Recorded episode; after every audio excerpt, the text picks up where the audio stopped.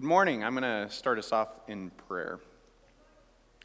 Good morning. I got one good morning. Wait. Everyone else was asleep except for the one kid in the third row. All right. No, fourth row. So I'll say it again. This time I was expecting a response. See, I got I went to prayer and everyone's like, shh, that's quiet time. So good morning. Good morning. So if you're following us online, you hear the voices, but we're glad you're here with us at home. And hopefully you said good morning at home, okay, if you're watching online. So Let me let me pray with us, uh, pray together as a church this morning. Heavenly Father, we come before you and we ask that we would be critical thinkers. We would look at what your word says and we would apply the word of God to our lives. You would help us to see that God does not force us to reconcile with others, but he asks for us to do it voluntarily because that shows his transforming power in our lives. And so we ask that, that this sermon, whether it's just one statement or it's the whole thing, would influence and transform our lives, that your Holy Spirit would move in this room and in our homes this morning so that you would be glorified and we would be more like Jesus as the result. We say all this in Jesus' name. Amen. I'd like to welcome you here. Uh, maybe you're online, maybe you're in person. I'd like to welcome you to our service. Today, we're going to be in the book of Philemon. And if you were with us last week, we did the first eleven verses of Philemon, which I would encourage you, if you weren't with us, to go back and listen to that sermon and, and watch the service, because we're in a two-week series called Reconciliation in Christ, which means today is actually the last day. I mean, that's a really quick series. So there's some things that we need to answer in our life. How can we be reconciled to someone that disagrees with us? If you watch the news, you just yell louder, right? That's just what gets you what you want. But or maybe maybe it's it's interpersonal conflict. What if we need to be reconciled to someone that looks differently than us? So the question I really want to answer today, though, is what has Jesus done to change how you see others, how you view others? So if you have our app, you can click at the top of our, the link on our Sunlight app. It's available in the iTunes Store and the Google Play Store. And if you click on the top, that actually goes to uh, all the notes. It's all digital. If you notice when you walk in, you didn't get a bulletin, but that's what that is. If you're watching online, you can take another device and pull it up on that device. So today we're going to talk about total reconciliation. And I I feel like all the things when I was a kid, when I said total, complete is another word you could use. So have you ever felt out of place? Have you ever felt uncomfortable in your own skin? Anyone remember what it was like in junior high not to get picked for a sport? You know, you, you feel uncomfortable. Do you ever have people look down on you? Or thought you were, or maybe you thought you were better than them? So when I was younger, I was in college, and what do you do in college? You take on odd jobs to make money because you got to pay for college, right? And so I had a friend that what he did was a window coverings business, like blinds and, and, and drapes and stuff like that. But instead of just doing it in homes, which is what most people think of, we did it in high rises. So one day I went with him, not realizing that I was gonna have to wake up at like four in the morning and work an eighteen hour day, which no college student signs up for that anymore. You know, like if I knew that was happening, I would have slept in. But we go to we go to the Bay Area, and we go to this high-rise, and we were doing about a floor and a half of the high-rise, and we're putting in blinds. I'm like hanging like right next to that glass that you're like, I'm going to fall down fifty stories. And, you know, it was really kind of scary, but we're doing this job, and we took a lunch break. We went down to Chipotle, and this is years ago. I know it makes me sound old, but years ago, we went down, and I still remember what happened when I walked out of that Chipotle in downtown San Francisco. I walked out. And when I walked out, I could smell it. As soon as I walked out, it smelled so horrible. It was like body odor and alcohol and whatever else. And there was this guy that was kind of near the entrance laying on the ground. I couldn't even tell it was a person at first. He was so dirty. I couldn't tell his ethnicity. I couldn't, I couldn't figure out who he was at all. He was laying on the sidewalk. And my friend that I was working for, without hesitation, goes up to him, hands him his burrito, and says, do you want this? And he's like, oh, yeah. And the next, like, two minutes, my friend went back in. He bought another burrito. He's like, it's a burrito. Like, is that really that big of a deal? He goes back in, and as he goes back in, me and the other guys that were working, we're just, like, staring at this guy devour a Chipotle burrito in about two minutes. It was like a speed eating contest. And I'm like, what just happened?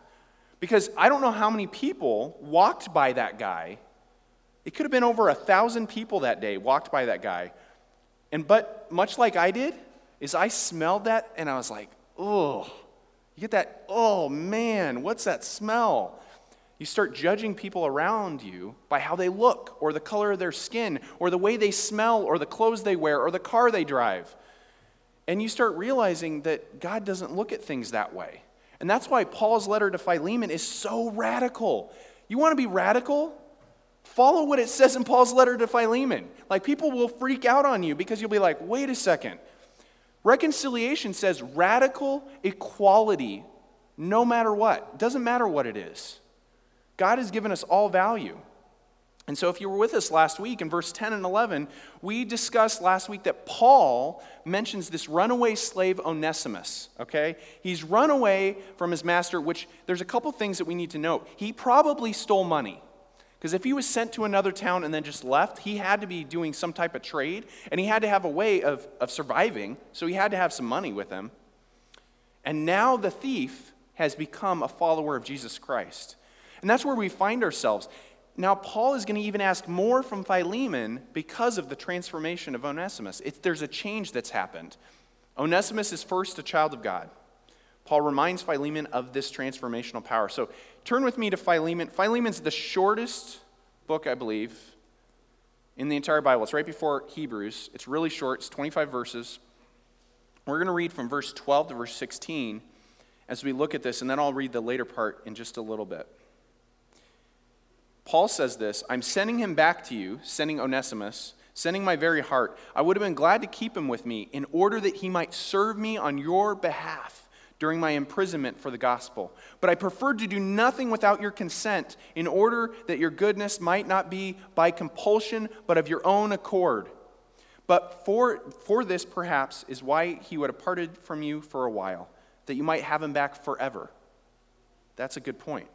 So no longer a bondservant, but much more than a bondservant, as a beloved brother, especially to me, but much more to you, both in the flesh and in the Lord. There's a moral dilemma here. And you walked in this morning, and if this is your first time here with us, you're like, whoa, Pastor, why are you starting with this? I planned this series months before all this stuff happened, okay? Like, I'm just telling you, like, this was a plan way before anything that was happening in our world right now, but it fits perfectly, and so I know this is God ordained that we're talking about this now. There's a moral dilemma we will all encounter at some point, and Paul's addressing that here. We need to be, be sure to know what ought to happen and what's under our control. There's certain things that we can control. Paul knows the right thing is to send back Onesimus to Philemon. He says, I would rather keep him. I'd rather keep him because he's helpful to me. But this shows Paul's respect for Philemon. He says, you're mature, you're responsible, I trust you that if I send him back, you're going to do the right thing. After all, verse eleven says that Onesimus, which means useful, is now useful. So he's he's useful. He's a follower of Jesus Christ.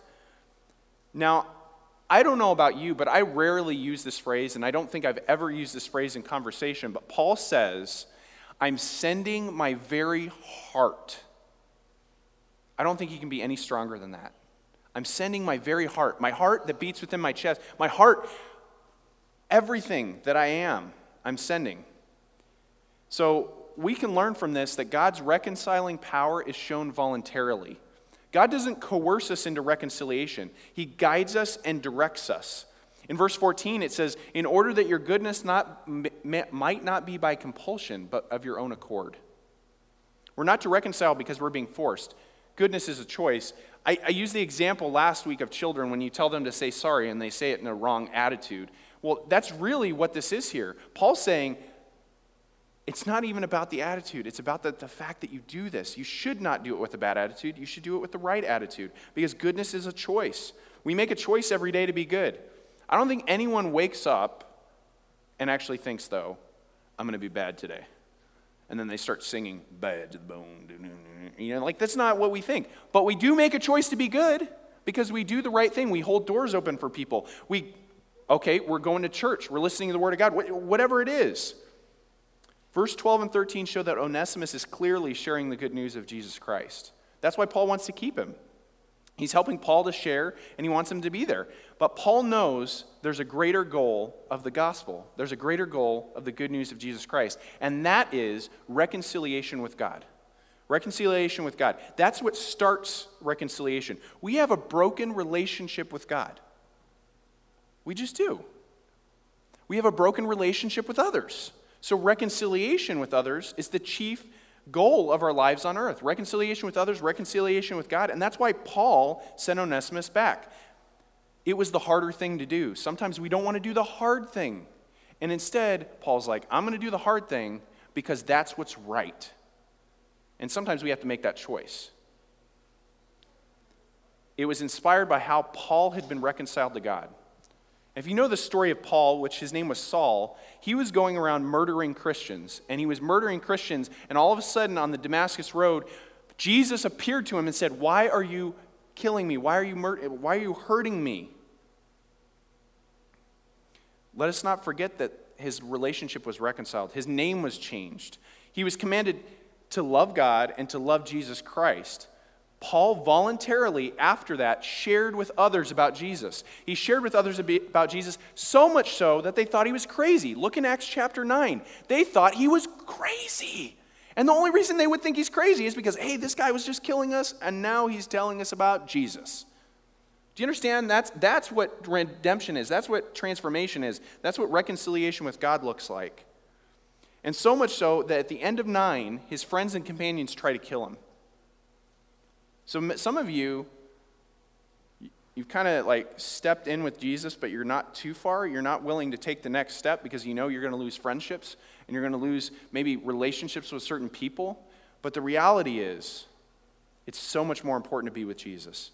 Paul even shows us this by giving up his preferences. When he says, but I preferred to do nothing without your consent. But I preferred to do nothing. What? Why would Paul say that? Why would Paul say that? He continues by saying perhaps in verse fifteen. Perhaps. He's very soft. He's like, perhaps. I preferred. He knows it might be too soon for Philemon to be reconciled to Onesimus. Maybe it's too soon. You ever notice something's too soon? If something's too soon, someone says, like, you need to really talk to that person. And inside of you, there's a few feelings. There's this hurt. There's anger. There's frustration. It's too soon. I can't do this yet. And Paul's being very careful about this. He's being very careful. And so he's still putting faith, though, in God. And I think that's what we need to realize as, as followers of Jesus Christ. If you're going to follow Jesus, we need to put faith in God that he will reconcile relationships. It also shows some tact. Paul's, Paul's not, not known for his tact in other books, but he's very tactful here. He's saying exactly what needs to be said. He's not forcing the issue, but he's delicately addressing it, even though he's incredibly passionate about it. And I'll, I'll tell you, there's a pendulum. Anytime you're incredibly passionate about an issue, usually it goes over here. Like, you can't stop talking about it. You talk over people. You're loud. You're yelling. You're whatever. But Paul here is like, hey, perhaps you do this because you know what it's right. Perhaps, you know, maybe you could do that. Right now, we need more of that, though. Don't we? I, I read this week that we're just fatigued from different things going on in the world. I mean, we've had, I don't know, twelve weeks of craziness. It's just there's one thing after another. Every, there's something new every week. And so we're fatigued. So right now we need more of that, that tact. Beating people over the head with theology or what you know about God and things we know about God when they're not ready for it never works. And I rarely say never. In fact, I tell people not to say never because there's always that one chance, but it never works. If you just beat people over the head with what you know about God, that's why we need to show grace like God first showed us. And so that's really why we need to understand that God's grace has the power to change any situation. God's grace changed Paul. God's grace changed Onesimus. God's grace, if you, if I went around the room and I said, hey, how many of you have followed Christ for years? How many of you remember what happened that caused you to put your faith in Christ? Grace changed you. So Onesimus was under this burden of being a slave and added thief to that when he left his master. But he's not the most famous of Bible characters that was ever sold into slavery. He was just the one that was changed. And Joseph was changed as well. The story of Joseph is where he was sold by his brothers into slavery, and years later came the equivalent of the Egyptian prime minister. So he's like the prime minister of Egypt, and his brothers come to him because there's a famine, and he says this to them from Genesis fifty, verse twenty. "As for you, you meant evil against me, but God meant it for good.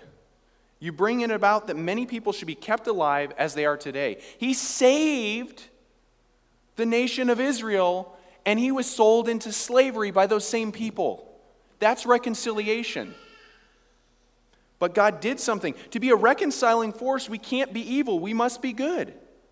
Every good thing is mentioned in verse six. It's this. It's for the sake of Jesus. As he reconciled us through the cross and through the resurrection, we need to be people that reconcile each other.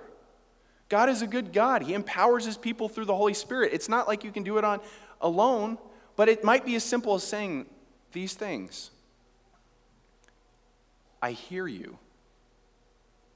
I see you.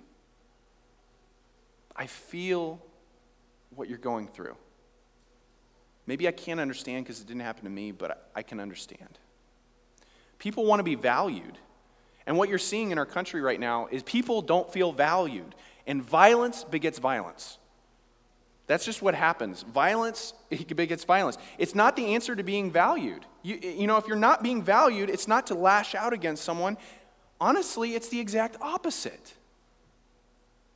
There are all kinds of agendas in the world, but Jesus had one agenda: to reconcile humankind to the God of the universe. That was it. That was, that was the one thing he came to do. Paul is asking Philemon to see Onesimus different, and I think we need to see people different. He's not a slave, but a dear brother. And to put this in context in a way that makes everyone feel uncomfortable, because that's just what it is, things like saying, George Floyd was murdered, he is our brother. Why is that so offensive? He's a human being. Or or Ahmaud Arbery was murdered, he's our brother. What What is offensive about that? I, I, I mean, it's uncomfortable, but then listen, Paul's saying the same thing here. Onesimus, the thief, the one that deserves to be killed. That was the penalty for running away and stealing from your master. He should be freed. He is your brother. That's the same thing. It's a radical and scandalous idea in Paul's time and now. He's, Paul is asking for radical equality. Hear this, radical equality. It, it, because of Jesus, because Jesus is the king of an equal kingdom. There's not princes and paupers in his kingdom. There's not people that are rich and poor. We're all rich in Jesus. That's it. The church in Philemon, that, that, that Philemon was a leader in, knew this because it was the Colossian church. Colossians three eleven makes it so clear. In this time, this would have been scandalous, and now we could insert other words here. So insert the words that you find the most offensive, like, well, this kind of person or that kind of person. He, here... Here in the church, there is not Greek or Jew, circumcised, uncircumcised, barbarian, Scythian, slave, free, but Christ is all and in all. I don't think God looks at the church and says, we're supposed to be one type of person that looks the same, that thinks the same, that acts the same, but we are supposed to be going to God's word. We might separate ourselves from this, Because, because the distance uh, in Angola from what's happening, or because the color of our skin, but radical equality is something that affects us all. And it happens daily for me. I saw this quote, and it rocked my world because I started realizing the things that come out of my mouth and the way I talk about people, no matter what it is, is either meant to divide or unify people. And I think we can actually think like that. So one author made this point, and this is the quote. I can almost guarantee that you feel superior to some other class or group of people, regardless of the reasons for that. It doesn't matter what the reasons are. Setting ourselves up as superior to others is standard operating procedure for sinful people. I read that and I like I got chills just now listening to that. Because we think that we're better than someone else, or we think that we have something that, it's not about causing ourselves to feel shame or someone else to feel shame, it's just the fact that we think we're better than someone. Like that's just, it's, we're gonna do that if we're if we're sinning, if we're if we're sinful. One problem with that, and this is the big problem, is that we're all equally in need of grace from God. Doesn't matter what you've done in your past, you're still in the equal amount of grace. The moment you declare or act in a way superior to another group or class of people, you've dealt inequally. You might be asking, Pastor John, how does this work here and now? And and it starts with, maybe you look down on people because of what they're wearing. That's a start. Maybe you make comments about how someone acts in public, or or the language they use, or the education they have. This is a simple but yet really funny one. Maybe it's when we compare Lakers to full-time residents, okay? Let's just be honest. Like, we know that's like, I mean, does God really care if someone just comes to the lake on the weekends or or during the summer or not? We have to deal equally as the church. It's so easy to lose that we all need grace and that God loves us and gives us grace equally. That's why Paul says to Philemon about Onesimus, no longer a bondservant, but more than a bondservant, as a beloved brother. Let us not forget that. God doesn't look at externals. He looks at internals, our heart and our soul. And it's hard for us to do that, so that's why we have to ask the Holy Spirit, God, please, give me wisdom today to understand the people that I come in contact with, what's in their hearts and their souls, so I can help them and encourage them. We also can't ignore the fact that years of trauma that people have gone through. I used to work in social work, and I tell you, the moment I saw kids do the most strange things, I mean, just stuff that would have you like, what? Like crazy things. But yet they had been had been inflicted upon them years of trauma. And so when you see one, someone doing something that seems illogical, just remember that sometimes people have been through a lot of pain. It doesn't, it doesn't make something right. It doesn't make violence right. But it, on some level, it does help you understand. And Paul doesn't or ignore Onesimus that he was a slave, but encourages Philemon to free Onesimus. So get this. He doesn't ignore the status on earth, but he says, free him from that burden, because guess what? He is free in Christ. Because in Christ, we're reconciled to be free.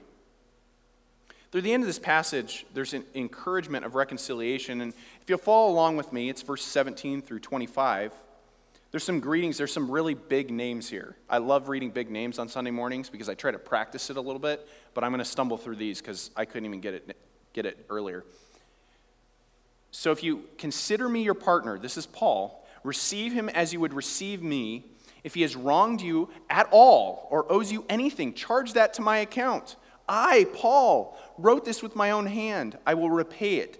Say nothing of your owing me, even your own self. His point is, Philemon was led to Christ by Paul, okay? Yes, brother, I want some benefit from you in the Lord. Refresh my heart in Christ. Confident of your obedience, I write to you, knowing that you will even do more than I say. At the same time, prepare a guest room for me, for I'm hoping that through your prayers I will be given graciously, graciously given to you. Epaphras, my fellow prisoner in, in Christ Jesus, sends greetings to you. And so do Mark, Aristarchus, Demas, and Luke, my fellow workers. The grace of the Lord Jesus Christ be with your spirit. Welcome Onesimus as if it was me. Welcome the stranger as if it was me. Charge to me what is owed. Refresh my heart. Get a, get a room ready. I'm hoping to come to see you.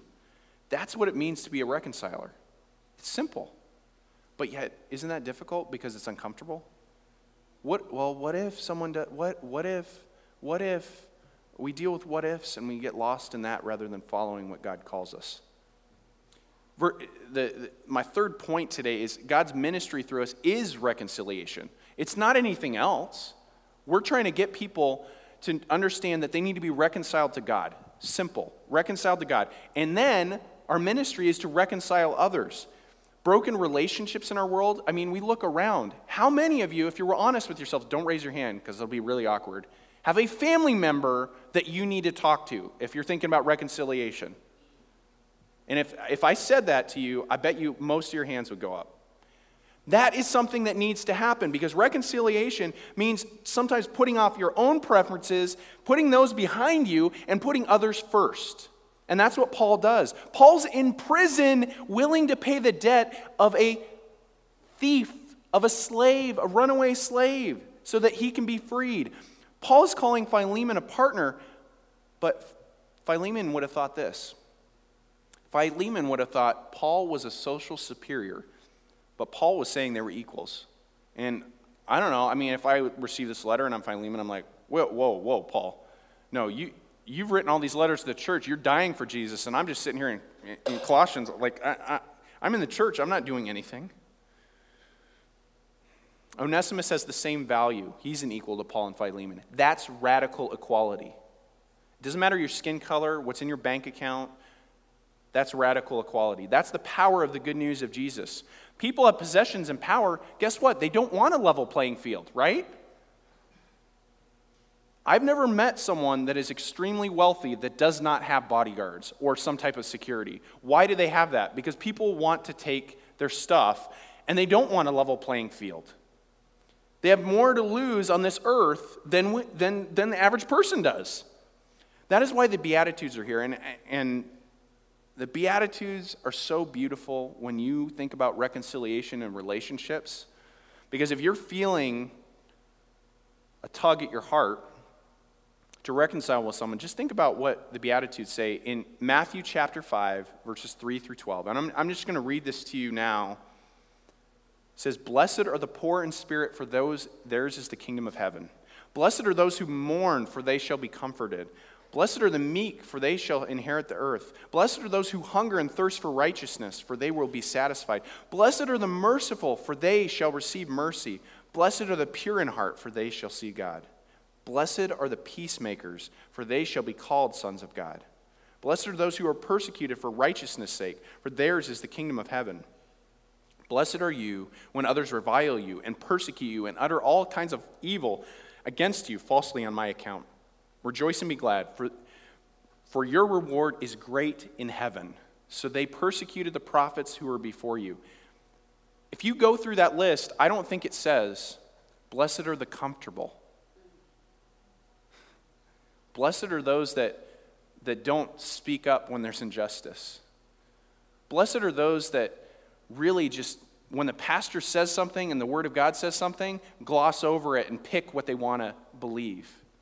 Blessed are those that that that decide they're going to, as my wife would say, my wife has said this to me before, "You're a mooch." I'm like, I just ask.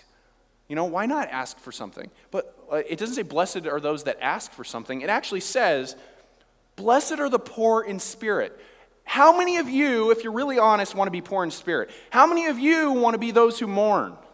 But yet, why are those the ones that are blessed? Blessed are the meek. We are not in a meek culture right now. Meek culture's like, well, we're going to be really soft and we're going to care about everything that's going on and we're not going to say anything offensive. And there is some of that, but guess what? It's really, honestly, everything's just kind of a back and forth offensive. Those who hunger and thirst for righteousness. Yeah, I can, I can get behind that, okay. The merciful, the pure in heart, the peacemakers. You notice it doesn't, doesn't say peacekeepers. You know, I always, I always read that and I thought, peace makers, which implies that we need to have a voice and we need to act on making peace. That some is reconciliation in our own hearts towards others. It says persecuted for righteousness' sake. Those who are persecuted for their faith in Jesus. Sounds like a group is, that is really rich and powerful. I mean, really rich and powerful. Those poor in spirit people, man, that's like Bill Gates. He's totally poor in spirit. No. It doesn't sound like that at all. God is with his people no matter your status, your ethnicity, your education, your wealth. No matter what has happened to you in your life, he is with you. How hard it must have been for wealthy Philemon to associate with a poor, indebted slave in Onesimus. It was the first century. You act like that's so distant. People are people, and it's sin then and it's sin now. It just would have been. But in Christ, they were now family. And they couldn't carry on like they did before with this class status that the world really mattered. Onesimus didn't deserve to be reconciled. Simple as that, right? He broke the law. But Philemon also didn't deserve that Paul would pay the debts of Onesimus. So once grace starts, it's, un- it's unstoppable, and it changes the world. Reconciliation is the result. If you're gracious towards others and you give them the benefit of the doubt, what happens? Your relationships get better. They get so much better.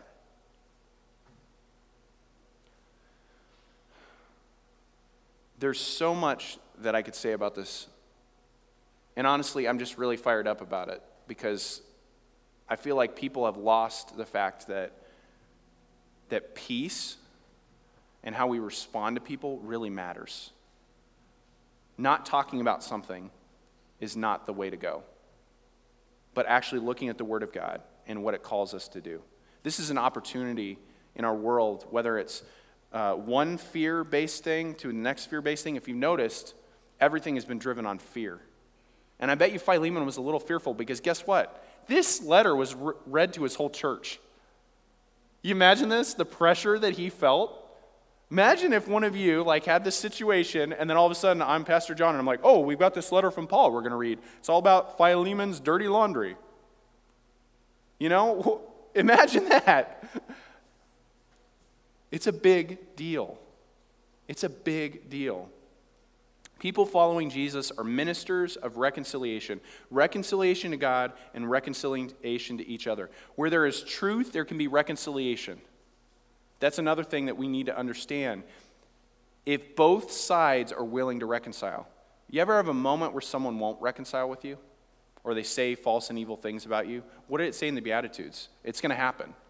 But the reality is, our job and our responsibility is to do everything we can within our power and our control to reconcile to others. Radical equality, that's our goal. That is our goal. Radical equality is our goal. To do this, we need to examine our own lives and our communities for signs of ungrace. I'll call it ungrace.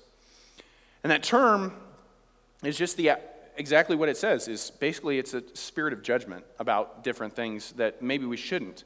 Are there believers we refuse to be reconciled to? Someone hurt you. You know, I've been a pastor long enough to have people either from the church or another church or another place or, or a Christian somewhere, hurt me. And I mean really hurt. But I have learned there's no reason to hold on to not being reconciled to that person or even sharing with them the pain that I feel. Are there issues like racism and other biases that we refuse to talk about? Because our parents, our grandparents had a specific view on things. Or maybe we do. You know, I think the most uncomfortable thing that I've done this last week was talking to my six-year-old about racism last Sunday. And, like, it was really hard. And I started realizing that we avoid topics like that. We avoid talking to our children about racism and inequality. Are you avoiding that? Are you avoiding talking to others about it? And, you know, in a, a six-year-old heart, she was saddened by it. She was crying, she was emotional, she didn't understand, like, why would anyone do that? And she was trying to figure out, like, well, is it like this? And she's asking questions. And I'm thinking, why hasn't this come up? I'm ashamed. Are we willing to be ministers of radical equality and reconciliation? Whatever it is. You know, instead of getting mad at people on the road, don't get angry, just maybe they're having a bad day, and maybe they're just poor drivers, okay? We got to accept them like that. Are there things that we refuse to talk about with anybody? And maybe maybe we're not ministers of, of radical equality and reconciliation. If not, what actual difference has Jesus done in your life? Jesus received you as you are, a sinner, and then you were saved by grace through Jesus Christ. Isn't that the same story that you want for everyone else? Because you yourself have been changed and transformed, and you don't look at people by how they look, but you look at people like Jesus does, as children of God. This goes against everything in our nature, but it's what transformation looks like. You wake up in the morning and you want to define and control your space because the world is out of control. And so you're like, this is how people are, or this is... No. It's different. It, we need to embrace people as brothers and sisters, despite their class, their education, their ethnicity, their wealth, their background, how they talk. Radical equality is what Jesus came for. This is why Paul wrote this letter, was Onesimus, you are an equal to Philemon. And this is what transformation looks like. And this is how we can have total reconciliation. It's through Jesus Christ, because your life will be different. So what? What's the big deal? God's reconciling power is shown voluntarily. You can leave here, and you know, it's interesting, when you're a speaker, you get to see everyone's faces. So everyone is either smiling, nodding, looking at me like I have something on my shirt, you know, like just, you know, different looks. You can leave here and do nothing, and I have no control over that. But the Holy Spirit, I'm praying that the Holy Spirit changes your life in such a way that you decide to do, voluntarily do good, be a good person, and reconcile relationships in your world. Because His grace has the power to change any situation. So without being forced or compelled to, to speak and act, you should just do it.